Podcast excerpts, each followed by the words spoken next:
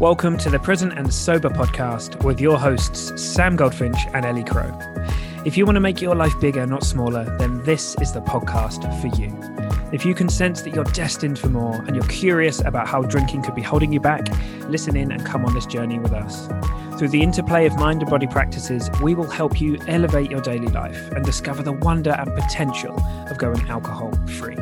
Let's make life bigger together.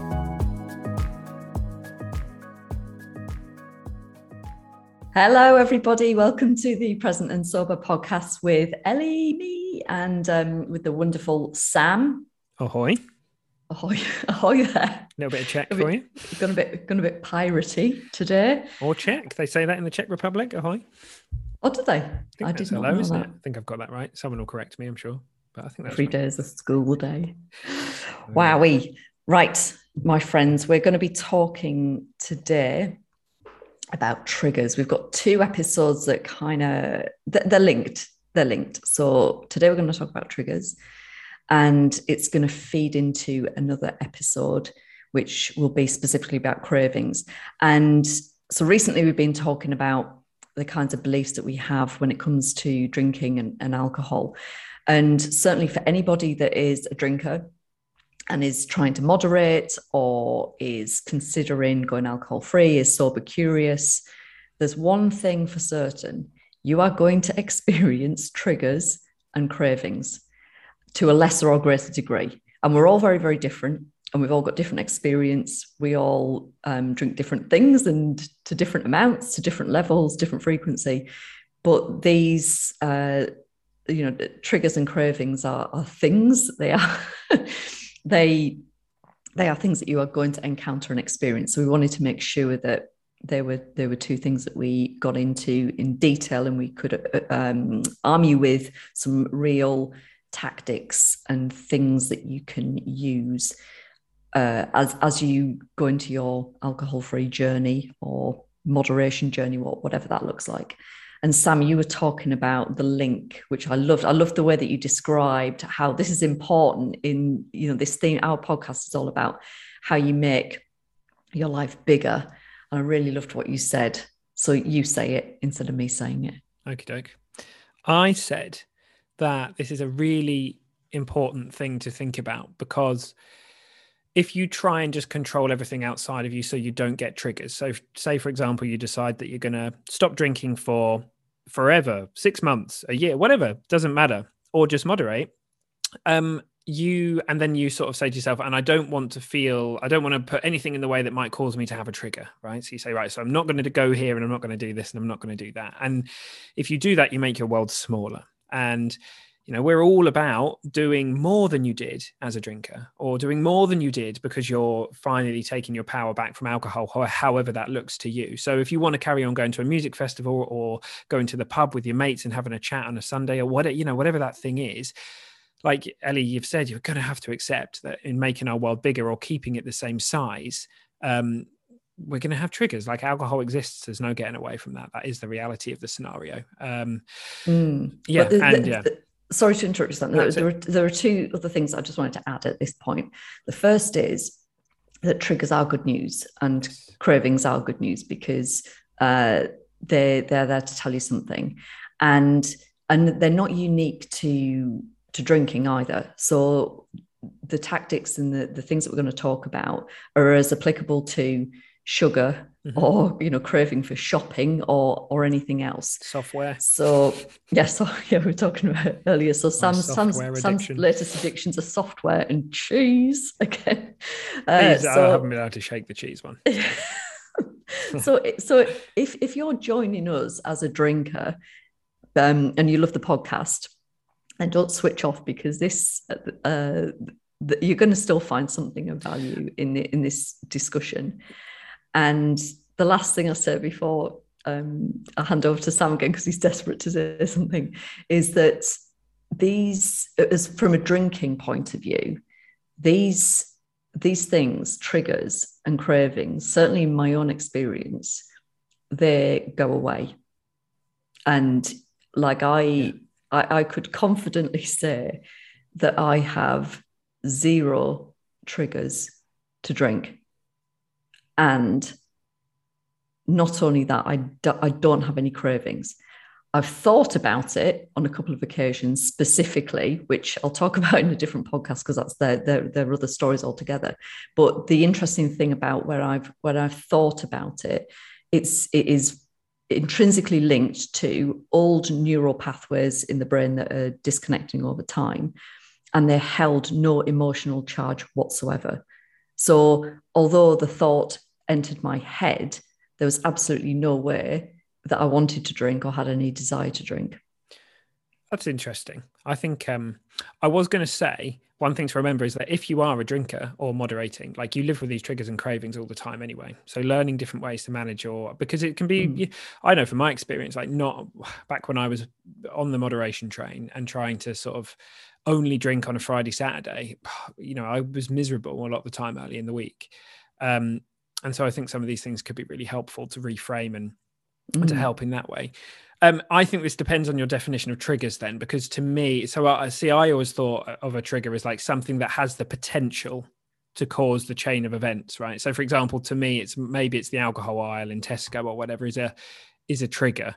Now, I I agree with you now, Ellie. I don't ever those things don't ever rock o- like roll into that journey towards a craving anymore. There's no like emotional drive or pull or anything with them. I can just like mm. I don't really care about. Well, here's here's a question for you because I, I, I don't often go into supermarkets because I hate it. Yeah. But I went into one recently. My question to you is: If you see the beers, wines, and spirits aisle, mm. what, uh, what did, how do you feel about it? I just don't. I still feel pretty like I think I sort of don't really feel much. Honestly, I don't really feel much. I sort of sometimes I'll have a non-alcoholic beer or whatever, but I don't really eat grains. They're not good for me. So gluten, I, I don't mm-hmm. really mm. jump in for that reason. But I'll, I can go walk down them and, and sort of, I don't know. I might, my brother might say to me, "Can you pick me up a couple of beers from the shop?" I don't care. I'll just get them for him. Like mm. that doesn't bother me. Like Rob, I think there is actually a beer in a cupboard in the kitchen somewhere, possibly. Lone beer. And you know what? There was a time there was a time and I've worked with a lot of people who were like, the idea that they could ever have alcohol in the house and it not trigger them just seems wacky.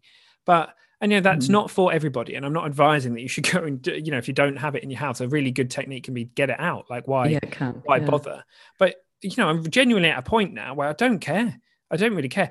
However if i really stand there and, and think about it i get a bit outraged. I'm like what the fuck? Why is all of this shiny bastard? Like it's just like a sweet shop and it's not right. And home bargains, particularly recently, sorry, home bargains, they've annoyed me because they've like on the way to the tills, they've just like gone wild with the booze. It's like everywhere. Every, yeah, every uh, uh, and I think is is that linked to the football? I don't know what it was linked to. I think I think they just extended the shop and decided that they were going to. That's obviously what they extended it for. mm. the, the, the reason I asked you is because I don't I don't go in often, but when I do go in, like I I, I was uh, in a I won't mention the name of the shop. like, Wait, am I not supposed I'm to do that? Are they going to come after me? Maybe, maybe am I going to have to lawyer up? maybe I'll see if I get bolder in five minutes and name the shop. Oh, it's it's relevant really because they're all much of a muchness to me. But I I was meandering along the aisles trying to find something, and I saw you know the the the old ghetto of the beers, wines, and spirits aisle and my, my only feelings now on, as, as, as you mentioned unless i'm going specifically to look for one of the few al- alcohol free drinks that will be available there my, my overriding kind of feeling is of annoyance i think. Mm. it's like how how does this take up so much freaking space? And then and then if if i if i link it if, if I get into story in my own head and I link it to things like, I don't know whether you've seen the documentary Risky Drinking. Have you seen that? Possibly. Cried, I cried a lot. I cried a lot watching that. And so that that link of something that is so harmful and damaging to so many people to be so overt, freely available. Mm.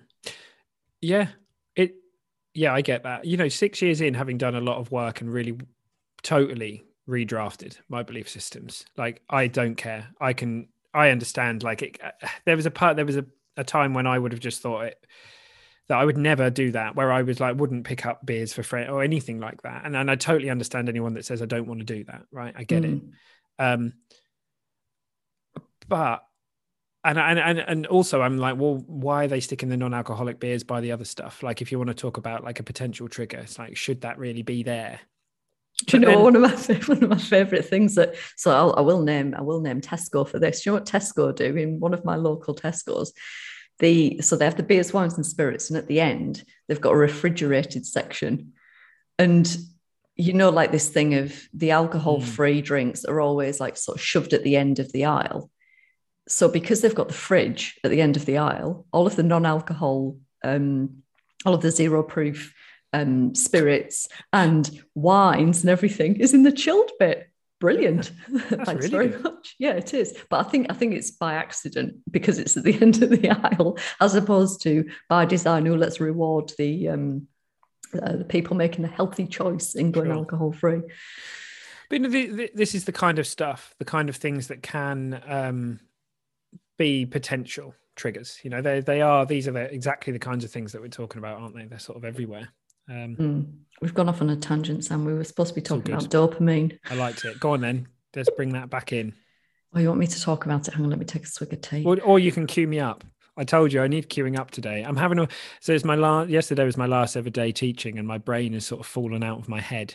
Um, Getting an experience of what it's like to be going through the perimenopause, Sam. I just need help staying in in lane. well, let's both we can both talk about dopamine. Okay. Um, so so dopamine is the learning molecule. So dopamine is is responsible for this. So if, if, if let me illustrate this with a story. So I recognized for myself that a trigger for me was the cupboard that held the wine glasses in the kitchen. So my I, I, got into this routine when I was drinking. I got into this routine of put the kids to bed, after a stressful day of working kids combo. And all the while I'm putting the kids to bed, I'm like strung out. I'm desperate for that escape. I'm, I just want that release, that that quiet, that um, just that that sigh of relief. And so inevitably be thinking about once I've got them to bed, I'm going to go and get myself a drink and get into the kitchen and and and actually th- this this would happen when I was moderating. So if I was in that frame of I'm not drinking midweek, I'm just going to drink on weekends. And so I'd have that stressful period putting the kids to bed. And I'd either be in the mode of feeling a bit excitable because there was a potential of having a drink afterwards, or I'd be feeling really ratty because it was a Tuesday and a Tuesday was a non drinking day. And whichever of the two it was, if I went into the kitchen, I would have this pull around the uh, if, if, you know if I was anywhere near this cupboard where the wine glasses were, I would have this this this pull, and what that is is this sort of intense um, discomfort is my brain telling me I I should be doing something right about now there's something I'm not doing. So if I'd chosen not to drink because it's a Tuesday, my brain would be trying to scream out to me, there is something that you should be doing right about now that you're not doing. And that, and that is dopamine. So, so when we drink and we have the artificial overstimulation of the pleasure center of the brain, and dopamine is released at artificially high levels, it, it, it's, it's like it takes a snapshot of all of the things that are going on at the time, all the things that are happening and the things that are around you. And it does that so that you can replicate the same experience again. You can find yourself there again. So, in this naked mind world, anybody that's listened to Annie Grace talk about this is the example is the the, the raspberry bush or the you know the, the, the berry bush, where you are um, in days of old foraging for food, and if you came across the the the bush with the food, especially something as you know juicy and sweet as a berry, you would have this intense rush of of dopamine. And and that is there to keep you alive right? That is there so that you can find that raspberry bush again in the future and you can um, you can survive by nourishing yourself by eating. And so the, the, this same snapshot would occur where you, you, your brain would take, you know, well, what's the what's like the weather like and what's the terrain like? And you know where, like how you got to that point where you found that bush you came upon the bush that was going to nourish you and have this this um, release of dopamine. So it's the same thing. So my bush if you like Cracking. was was the cupboard my bush was, was just, the cupboard I never ever ever thought I would hear you say that but there we go oh. Uh, classic. That is in the oh. highlight reel. That's doing. Oh, God, you're gonna have to it, take over it, now. Sam. it is. Um, it's the same. Yeah, exactly that. The learning mechanisms are there, and you end uh, with enough repetition of the same thing. You end up with survival circuits being activated. Essentially, your brain is saying, you know, I, this thing hmm. required in order for me to survive. So it becomes, it gets pushed up the hierarchy of value in your life. Um, yeah, absolutely. And I mean, it's interesting. You triggered something. Ha ha ha. You made me think of something in my mind. Think of something in my mind. There we go. Um, I've lost it as well. I can't get over that comment. It's just madness. Um, where you know when you walk into a birthday party, and you if you, if you if you're avoiding cake, for example, and you remove all the triggers and you don't go near the cake aisle and you don't go to places or whatever, it's like it's okay. But you can imagine stepping into a birthday party. You know, not only do you have the society level beliefs of well, you eat cake to yeah. celebrate, but you've yeah. got the trigger of the snapshot of every time you go into those scenarios. Yes. So the trigger is almost like potentially more has the potential to like roll further than than than something else might do. So that dopamine response, it's just like that wanting and yeah. I think it's really interesting to to just sort of define that wanting is is very different to liking and enjoying. Oh yes, yeah. And I think for the longest time, dopamine was considered to be this idea that oh well, if you're flooded with dopamine, it's like you know you feel good and it's like everything feels great. So well, no, it's the it's the wanting bit. Mm. Um, but then often, if you have that and you get rid of the wanting bit, actually you don't then necessarily feel incredible. You can feel quite flat. Mm. Anyway. That, uh, uh, that kind of segues into a story which I wasn't prepared to talk about right now, but we will. We'll, we'll come back to the. Keep me in my lane. Yeah, we'll stop. Stop taking me off to Lapland, will you? my lane. Go we'll on, come back to Lapland. I've talked about my bush. We'll come back to Lapland. Dopamine train. Keep going.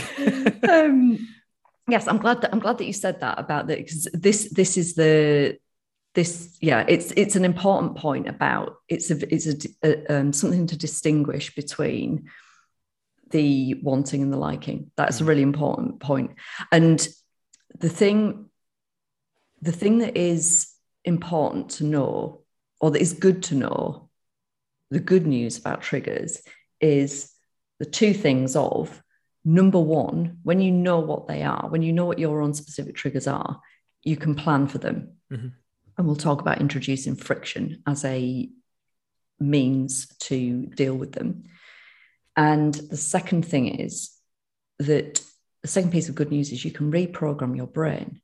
So um, I can't remember to how much extent we've talked about this, but this is the whole point about neural pathways in the brain. And I know I mentioned it earlier with this, like you know, this long-standing link of certain. So one of the one of the times that I thought about drinking, where I, that I referred to earlier, where it had no emotional charge. What happened to me was it was my 40th birthday last year, and so at this point, I'm about six months alcohol free, happily alcohol free, not interested in it at all. Desire to drink completely gone blown away by it so much that I'm in the middle of training to be a coach and all of that business. And my birthday was the first birthday, probably bar pregnancy and childhood, where I hadn't drank and I, I wasn't planning to drink. And it was wonderful. Like I had my best birthday ever. It was just incredible. And I felt incredibly loved upon by people and it's a really, really magical, lovely experience. And halfway through the day, I went to the fridge. It's really, it's July. It's a hot, sunny day like it's today. I went to the fridge to get a, a refreshing cold drink. And this thought came in my head that was, ah, this is where you pop the champagne. Right. And bearing in mind, so before I stopped drinking, I'd had had no plans to stop drinking. Like I just happened upon the paper about moderation that blew me away. And it was right before Christmas, and I'd bought all this, all of my favorite champagne. So my wine rack at home was stocked up with wine and, and very expensive, lovely, as I considered it then, champagne, all stocked up in there. And then I stopped drinking, and it's sat there ever since, other than where I've gifted it to people. So here I am last July, champagne rack full of champagne, wine rack full of champagne, open the fridge. This is where you pop the champagne. And it was so funny to me how, with zero desire to drink, like being out of the habitual patterns that I'd had for so many years, like all of that gone, yet you can still have that almost like that triggering event or you know like that that connection. And that is the old neural pathways. Yeah. and that and that takes so so they do disconnect but it takes time. And the thing that helps the process is connecting the new neural pathways by embodying your new beliefs and uh, walking new ground and uh, and reinforcing those new, building them, strengthening them over time, which is repetition. So, one thing that I would love to link to this uh, episode in the show notes is there's you can find these little videos on YouTube of where neural pathways are exactly what I'm talking about. Neural pathways disconnecting. I know where that is. Yeah. And the new neural pathways firing. And so it, it is, it's wonderful to see it. So, so even if you're 40 years old, you can completely I possibly should Even say completely because I'm not I'm not a, I'm not a neuroscientist, but you can re- rewire your brain. You can change your brain, and wow, we just thought of another episode where to talk about how amazing the human brain and body is. But what like as one thing that can that you can influence yourself with this remarkable brain and body that we all have, it's incredible, absolutely it's, incredible it's really interesting to reflect on the fact that thoughts repeatedly thought will alter the structure of your brain. Mm, thoughts, mm. Re, new thoughts invited in will alter the structure of your brain. So when we're talking about rebuilding a different belief system, we quite literally mean rebuilding your brain to some extent. And there's something really, really, really important to reflect on here. I can't state this enough. Is that a trigger is not you, right? Yes. The you can shift quicker than the literal physical makeup of your brain can shift. So you invite this new thought in that you truly are and want to believe because it's your new worldview. But you know, you've still got these old things there. So Allen Carr used to talk about how you get into your new car and you got the indicator and you're it's on the other side, right? So you're you're used to yeah. flicking your right hand, then suddenly it's it's on the other side, and there's a while where you keep turning the windscreen wipers on instead of the indicator light or whatever. I I liken this to my oven. I came into my new house recently. The oven knobs went the bloody other way. For about a month, I just kept going up to it and going, "Why is the oven not basically on?" And I was like, "Oh, because I was trying to flick it to the highest, and all I was doing was flicking it to the lowest." Mm. But there's this process. I went from being unconscious and constantly not doing what I wanted to do, which was not turn the oven on. Then I went to this state of being like, no, I have to remember to turn it the other way right? Mm-hmm. And that mm-hmm. lasted for probably a week. And then suddenly it was like most of the time I would just remember not without consciously, it would become like a habit, a habit. And then every now and again, but then every now and again, like you say, Ellie, just for whatever reason, you flick the indicator on from the way that you used to do it in your old car, or you, and in those moments, it's really, really powerful to remember. It doesn't mean that just because you've done that once that mm. you're still secretly longing for or craving or subconscious. No, that's not the deal. The deal mm. is that it's just an old thing that doesn't exist anymore. And if you've got that frame of mind, you can laugh at it. You can be like, like you said, isn't that interesting yeah. that I just that popped up at this moment in time? How weird, you know, how strange that I had a trigger for this cigarette or this drink or this mm. whatever at this time. Like, and then you've it's got no power over you anymore. Mm. mm. I really like that, Sam. That it, that is the whole, um, you know, that matrix of unconsciously incompetent to mm, there we go consciously incompetent yep. to consciously competent. So where you're mm-hmm. having to think about it but you are turning your oven on the right way to unconsciously competent. Do you Did know you what see that... how, how, carefully i said all of that? Do you know one of the most challenging things to be unconsciously competent is that is talking through those four stages of like not having to be consciously competent of talking how you move from one state. That's basically because the words are also similar so. Mm. anyway mm. yeah no it is. It is really really powerful. And i think a lot of people um they're like oh how long is this going to last? Am i going to be and that's the kind of the, the feeling of struggle. It's like am i going to be remembering to to bloody do this with the other knob for forever or am i going to be like constantly reminding myself that no actually you don't want the drink or the cigarette or the cookie or whatever it's just an old neural pathway well no the answer is no the only way through is through mm. when you get to the other side you will literally inhabit a new brain and a new reality mm. Mm. true True. Do you want to hear about Lapland UK? Hit me up.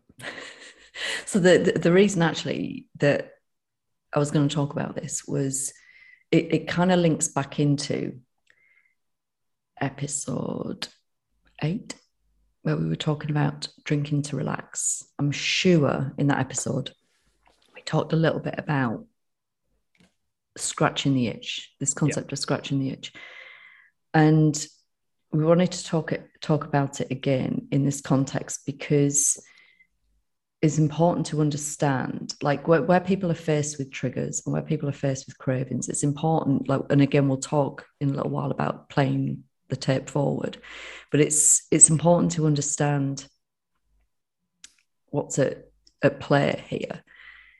Because if you if you can experience this this point about you are effectively scratching an itch that the the drink has created itself then it unwinds a lot of it because the, the, there's there's no point in it's like the ski boots that we talked about there's no point in wearing the ski boots all day around the house just to have the relief of um, taking them off at the end of the day so this this story about Lapland UK illustrates that this point about what happens if we don't have an itch to scratch. And so this story is just so we're talking about not last December, the December before, we were taking the kids to Lapland UK. And Lapland UK, for people like Sam who are not yet in kiddie world or not in kiddie world and have no intention of getting into kiddie world. Um, we'll Bob Michelle, no, no, nothing, oh, nothing, nothing yeah. planned. I'll, I'll move. I'll move swiftly on. so in in kiddie world, Lapland UK is Lapland with a UK vibe. So it's it is Santa Claus, it's elves, it's candy canes, it's it's all of that business, and it's in like Berkshire or somewhere. so it's it's not quite as salubrious as Lapland. However, it's good fun. It's really good for the kids, really magical experience. But it's a long way from Cambridge, right? So we're up early in the morning, we're driving down there, and it's a long drive with the kids. I, at this point, so th- at this point, a couple of Decembers ago, were so where I was in my alcohol free journey was I'd literally just read the PDF Six Vital Things to Know About Moderation. I'd then had the desire to drink like have been removed because I realized that the main reason I was drinking was for relaxation and uh, it, it wasn't delivering on the relaxation, understood the science for the first time. And I was in this really weird space of I'd gone from drinking very regularly to I just didn't want to drink anymore. And it was a bit weird. And I had plans to join the live alcohol experiment that was starting in the January. So I was in kind of this like liminal space and I had all of this like, well, how how you know how do you function as a fully grown adult if you don't drink and all the socials? that You had all of that going on. So I was in this weird place, but the overarching theme was I was in a really really good place. And so we we go down to Lapland UK and we get out, and it's so even though it's early morning and even though I've been in the car with the kids for this extraordinary length of time. I am absolutely buzzing. I love Christmas and I was just so excited about this whole experience. So we get in amongst it and we are baking gingerbread with Mrs. Claus. We are making toys with the elves in the toy factory. It's really, really, really lovely. And halfway through the day, we break for lunch and we go off to this um, winter wonderland place. My husband goes off to get food and drinks for us. And he comes back and he's he's got food for all of us and he's got some refreshing drinks. Now, bless him, I hadn't told him that I wasn't drinking because I was in that weird sp- space of like, I just didn't really know what I was doing. I was just kind of going to see what happened. And so he thought, thinking that he's doing a nice thing because we're off work, we're gearing up for Christmas. He's driving. He's he's bought me a single serve white wine in a little bottle. And so I look at this thing, I'm thinking, oh, fuck. I'd like, because I didn't want to drink. I didn't what I had no it like up until that point, I hadn't even thought about it. It hadn't even entered my mind. I was having a wonderful time acting like a kid with the kids, really, you know, full of joy and energy. You know, like if you if you wake up regularly with a hangover, there's this magical thing about waking up without a hangover. Like it feels really, really good. It never gets old.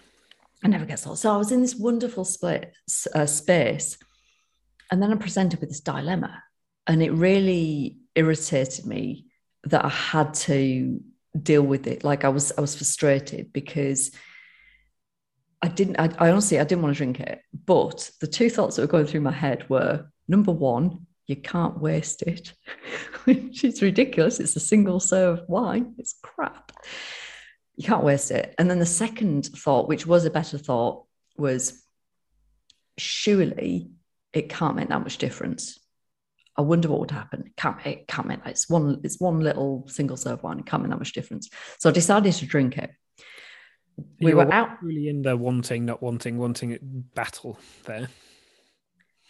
Yes, but not in not in the way of before. Mm. This was different because I really the desire to drink it for if to feel to change my feeling state wasn't there. That's mm. what I was. So I would usually be reaching for it because I wanted to change the way that I was feeling, and I didn't want to do that. So that was the difference. So I drank it. We were outside, and honest to God, the only difference that I noticed was, you know, when you get that warming effect when you drink. And so I felt like heaviness in my chest and I felt this warmth, which was probably because we were stood outside. So I drink the drink and uh, I, I, don't, you know, the artificial um, stimulation of the pleasure center of the brain and this, you know, the giddiness and the tipsiness, didn't feel any of that. That when your blood alcohol content's rising. So that's going on for 20 minutes. I didn't notice any elevation in my mood whatsoever. And that was because I was in a really, really good place. I didn't need to reach for something to feel better. So that's the first 20 minutes. What happens after the first 20 minutes of drinking? Anybody that's listened to episode number eight will be able to answer the question. We then get into blood alcohol content falling, and this lasts for a lot longer, it lasts for hours.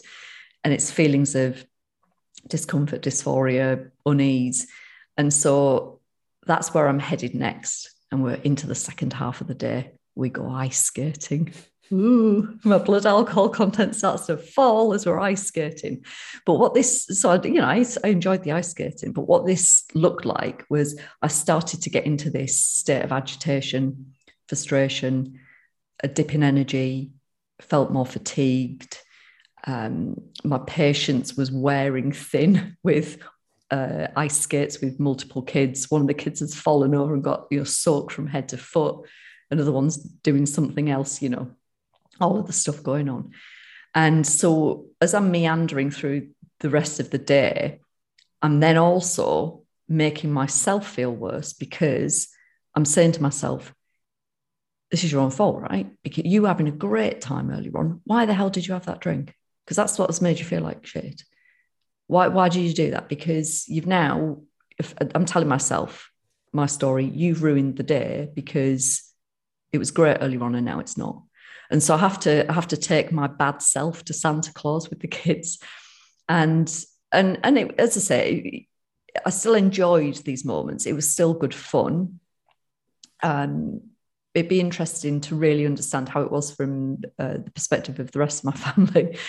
Uh, but because i didn't have another drink i had to experience the full four to five hours of blood alcohol content falling and it's not nice it does not feel nice if you haven't ever tried this read chapter 18 of William Porter's book, Alcohol Explained, and do the exercise.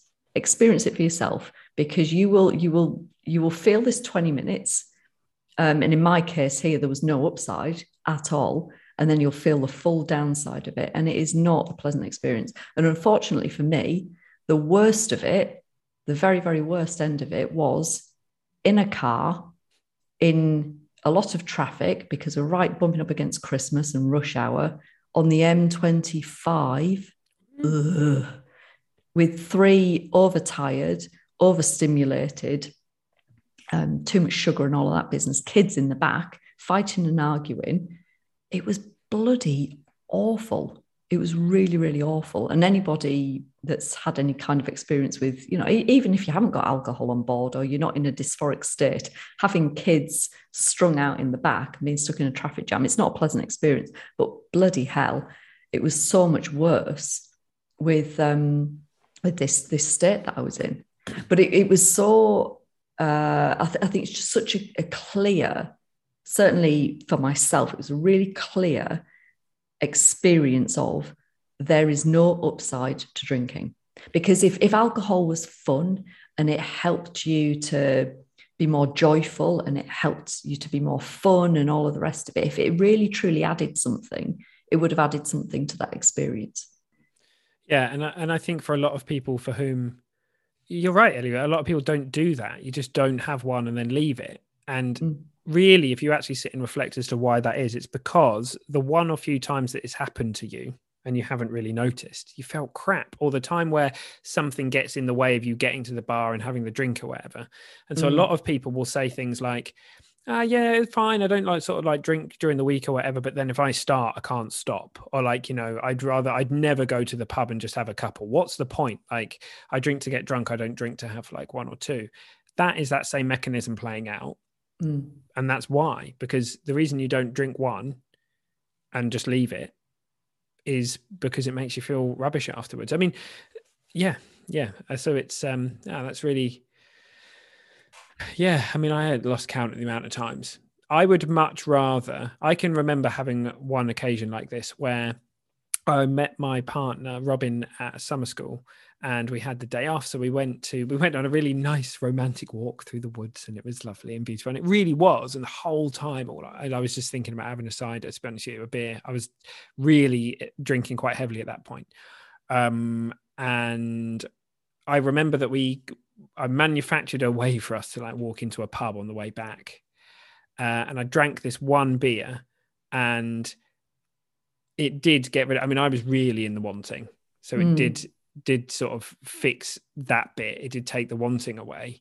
Um, but then I had to go back um, to I basically I had to go back. I wasn't on duty, so I wasn't like doing anything silly like teaching, having had a beer or anything because it was a day off. But you weren't allowed to drink on site. So we had this beer, then we went back and we were going out again at like nine o'clock that night. So I had to get from like two in the afternoon where I'd had that beer to nine and I knew, I already knew at that point. I was like, oh, I don't want to do. It. I actually, before I drank the drink, I was like, I don't really think I want to do this because I'm going to have to go through nine hours of the shit that comes afterwards. Anyway, I did it, mm. and it was horrible. I, I, think I ended up just going to bed, and that's what a lot of people end up doing. Right? End up you sleep, you sleep your way through it. Oh yeah, you sleep through the worst of it if you can. Yeah, you just stick yourself in bed at night and, and whatever. But, but yeah, um, uh, go on. Sorry, Ellie. I was just going to say, and, and I think that's why people largely miss how much it's taking from them. Yes. Because what one drink usually isn't enough because of the way that it works chemically. It's going to create the itch. You'll want to scratch the itch, so you have the next one. Mm-hmm.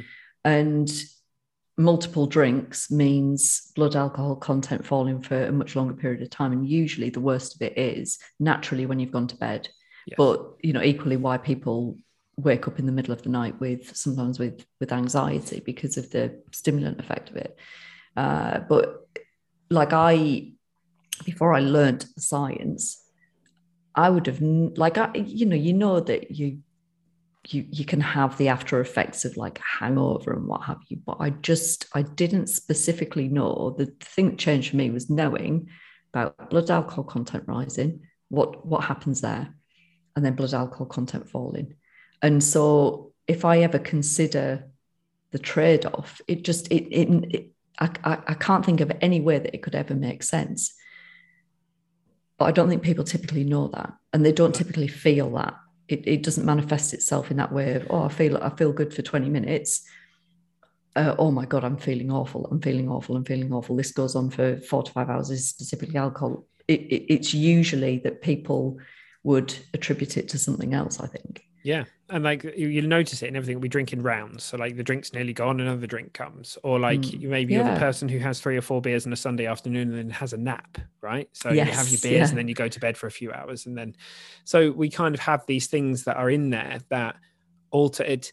We spoke last week, I think. Oh, I can't remember when it was about like the the how things can feel. Like it really can feel like these things are happening. But actually, if you take a step back and if you do these experiments, if you are somebody who's still drinking or moderating and have the drink and wait and see how you feel, mm. you will, and then you can journal on it and write down about it. And it gives you a real strong example of how how that can happen.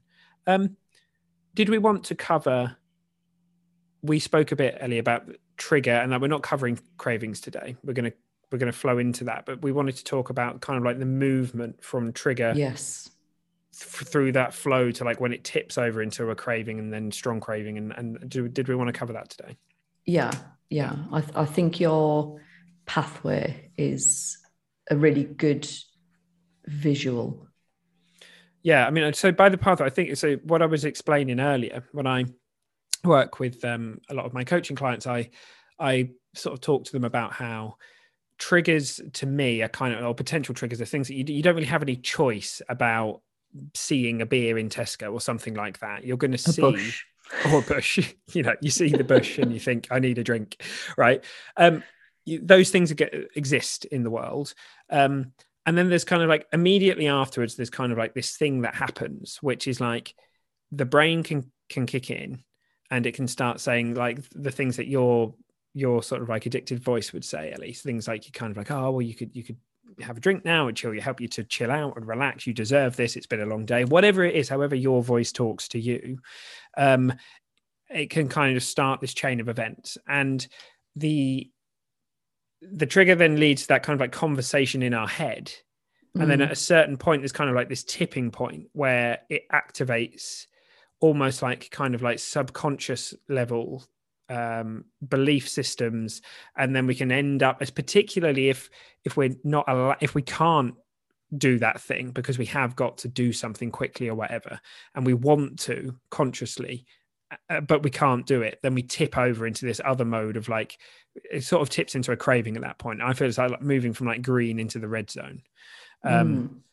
And I think the really interesting thing is that when we do that, if we try and join the conversation in our head, that can really be re- very helpful at some points in that journey to the point mm. where you're just like consumed by this hijack moment. Um, we'll cover that in the next session. But prior to that, if you hop into the, if you have some tools and tactics to really help you when those triggers and those thoughts are in your mind, you can really sort of calm it down and you can stop it before you get to the point of just being like sort of consumed by that really intense um, craving. And we had a few things that we wanted to share, didn't we? Really on to that aim, basically.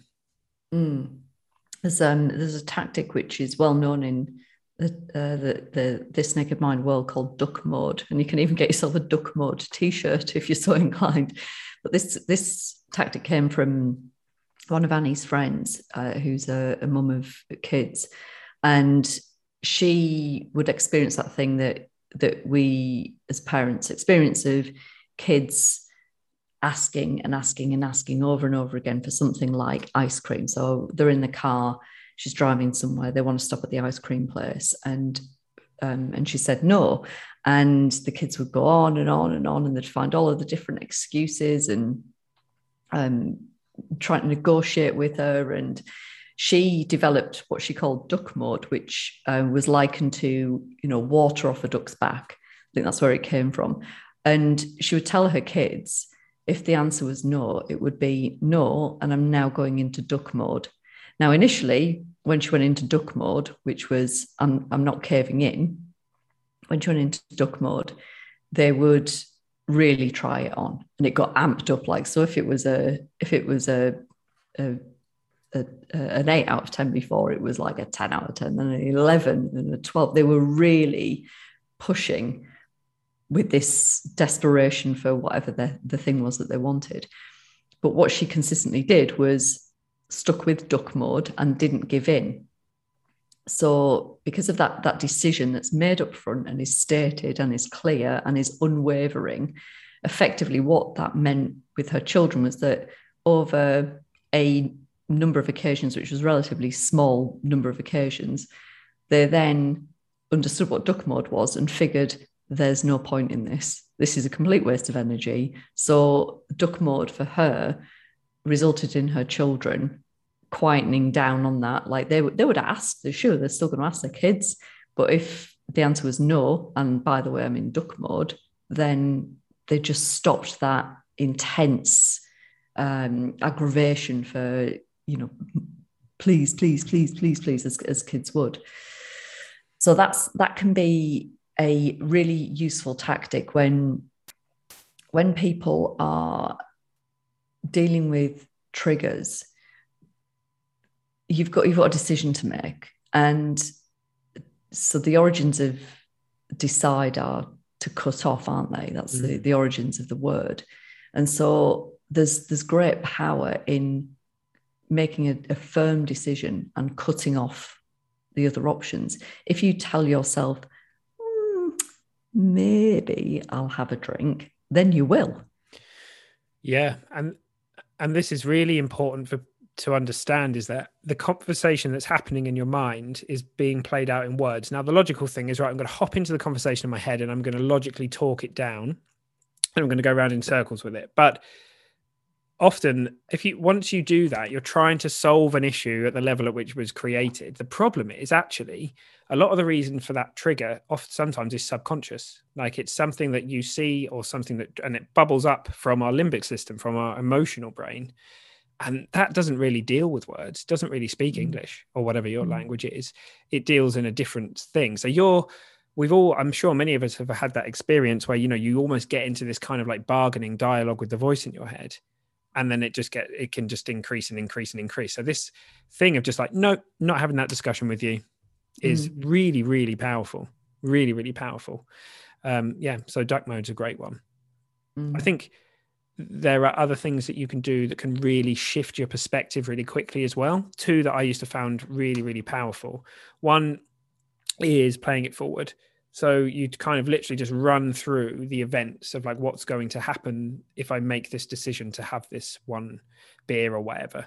Um, or the next beer, you know, maybe it's you're four in and you're like, do I want this other one? You know that you shouldn't be doing it, for example. Or or for me, it was very powerful to just like run through the whole night and then la- literally go through the, all the details of it, right? And I wrote a blog post about this that I'll share, which like details like a really sort of like intricate curve of like where it ends up and all the patterns that we always go through, and you end up with the the bloody um what do you call it hole in the wall taking money out at three o'clock in the morning and then you end up here and then you end up there and then you end up at home and you wake up the next morning with a tongue like a lizard and everything you know and, and that's it and suddenly it's like oh i'm not making a decision about one drink i'm deciding about whether i want all of mm. that shit to happen mm. and that can really just be like a jolt of like oh okay and it and you know it can jolt you out mm. um so there are things that you can do when you're in that kind of like green mode where you're sort of like in the oh yeah well i could do and i could that kind of mode that are really really powerful mm. and then you potentially cross into red mode and that's well, where we're headed towards cravings yeah and i think we'll talk about that next time but the the mechanism really is that okay so you if you if you don't have tactics uh, or distraction or walk, go for a walk or get a list out of all the reasons that you're alcohol free or those things that we've spoken about, duck mode or play it forward, whatever. Then, and if you just enter the conversation with your mind, right, and you keep mm. going, you mm. keep going, you keep going, you don't win because the subconscious brain is insanely powerful at pushing forward what it wants. Mm. So you mm. end up moving into quite a visceral level craving where fight or flight comes online. You feel like survival mode kicks in. And I think people will recognize that feeling of just like mm. it's like the fuck it button people talk about screw it um you know and it and it becomes very very powerful um, there are things you can do even when you're in that mode, definitely. But oh yeah, the important thing is it's it's time to stop having a conversation with yourself about it because it ain't listening. Mm. Your emotional body and your your your rational brain are not talking to each other in the way that you'd like them to be. So that's what we're going to sort of cover next time is what to do when you're kind of in the red zone, as I call it, um, Mm. or even kind of like in the amber zone. You sort of notice that you're sort of like tipping into that place. Mm. Um, yeah. There's there's one last place that I, I want to dwell that you've just reminded me of because it's it's a highly effective thing to do for people, and you just need to find the right way to integrate it. And so, where you talked about having a list of your reasons why, I talk to my clients about having some form of an anchor into their why. And that can be anything from a teetotaler tattoo on your arm. Boom. It can be a piece of sober jewelry. You can get some beautiful sober jewelry.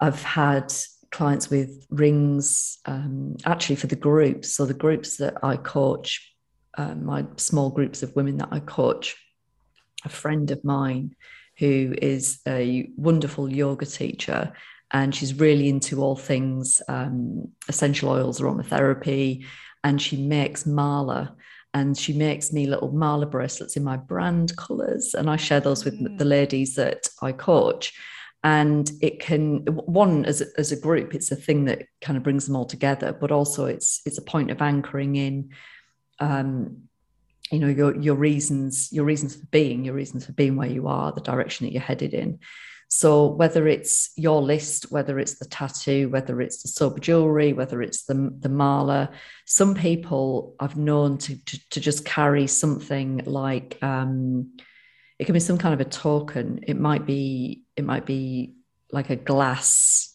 Uh, I've heard of like glass hearts or stone hearts. Just having something like that that is con- like almost like concealed. It's in your pocket and when you're out and about, if you have that trigger or that moment, it's it's something tangible. It's something that you can feel and touch. And there's the one of the one of my past clients, she had one, and it was she has a lovely story of what it's related to in terms of people in her life. And for her to be able to smooth her fingers over that heart and to be able to hold it in her palm is so comforting.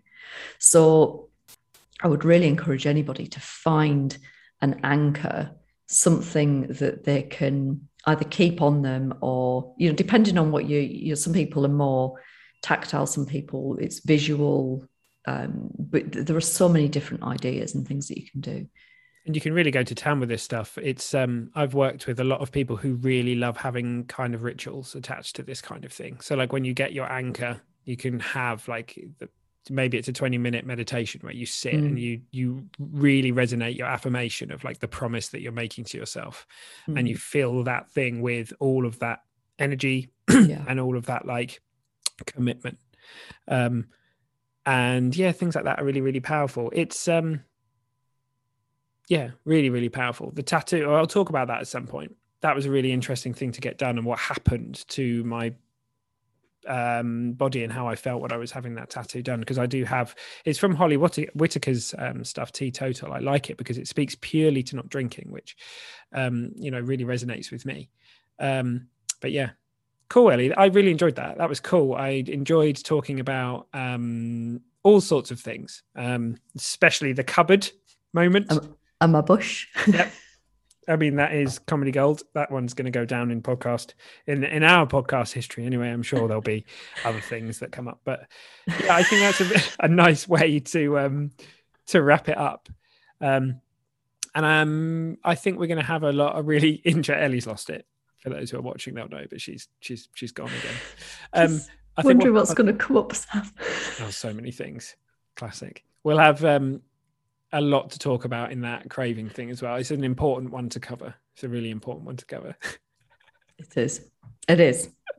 It is because every you know you, Yeah. you're going to experience it, so um, it's it's going to be useful to listen in and pick up some some tactics, even if you're not uh, you're not listening to us for the alcohol information, the drinking information. Yeah, I mean, there's loads of parallels. We'll talk about it, but like high anxiety, any kind of like, you know, any kind of like hijack, it doesn't have to be like an alcohol craving. It could be any kind of high and intense emotion. These these things will be helpful for. Right, I better go. right, I'll I'll do all of the uh, I'll do the waffle in the outro. I'm gonna gonna cut Ellie loose. Oh, I thought you were gonna. Oh, I'm I'm, I'm gonna stop. Have a lovely week, folks. See you, team.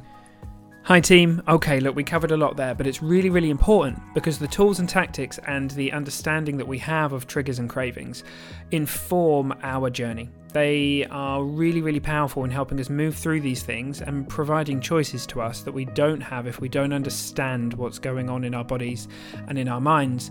Uh, and yeah, you know, this is it. Like having an up-leveled understanding, it means that you can move through these this process quicker and you can move into freedom quicker. And that is exactly what we're about here, making life bigger, not smaller, and moving into freedom. Okay, so thank you so much. Tune in next week. We'll be diving deeper into cravings and what to do when you get a more more kind of like a, um, a stronger craving coming online. So do make sure you tune in for that. And you know, thanks for the continued listens. Thanks for the continued support. This is awesome. Like we we know that these conversations are changing people, uh, even in a small way, and that's amazing. It makes us feel great about what we're doing, um, and makes us just want to you know put more energy into this and, and, and do more. So please go leave us a review wherever you're listening from. Apple is amazing. Um, you know, they sort of like command the charts as such. So it's really, really helpful if you leave a review and talk about the particular episode that you found helpful. Um, it helps us get the word out and reach more people. Have an amazing week. See you next week. And uh, sweet.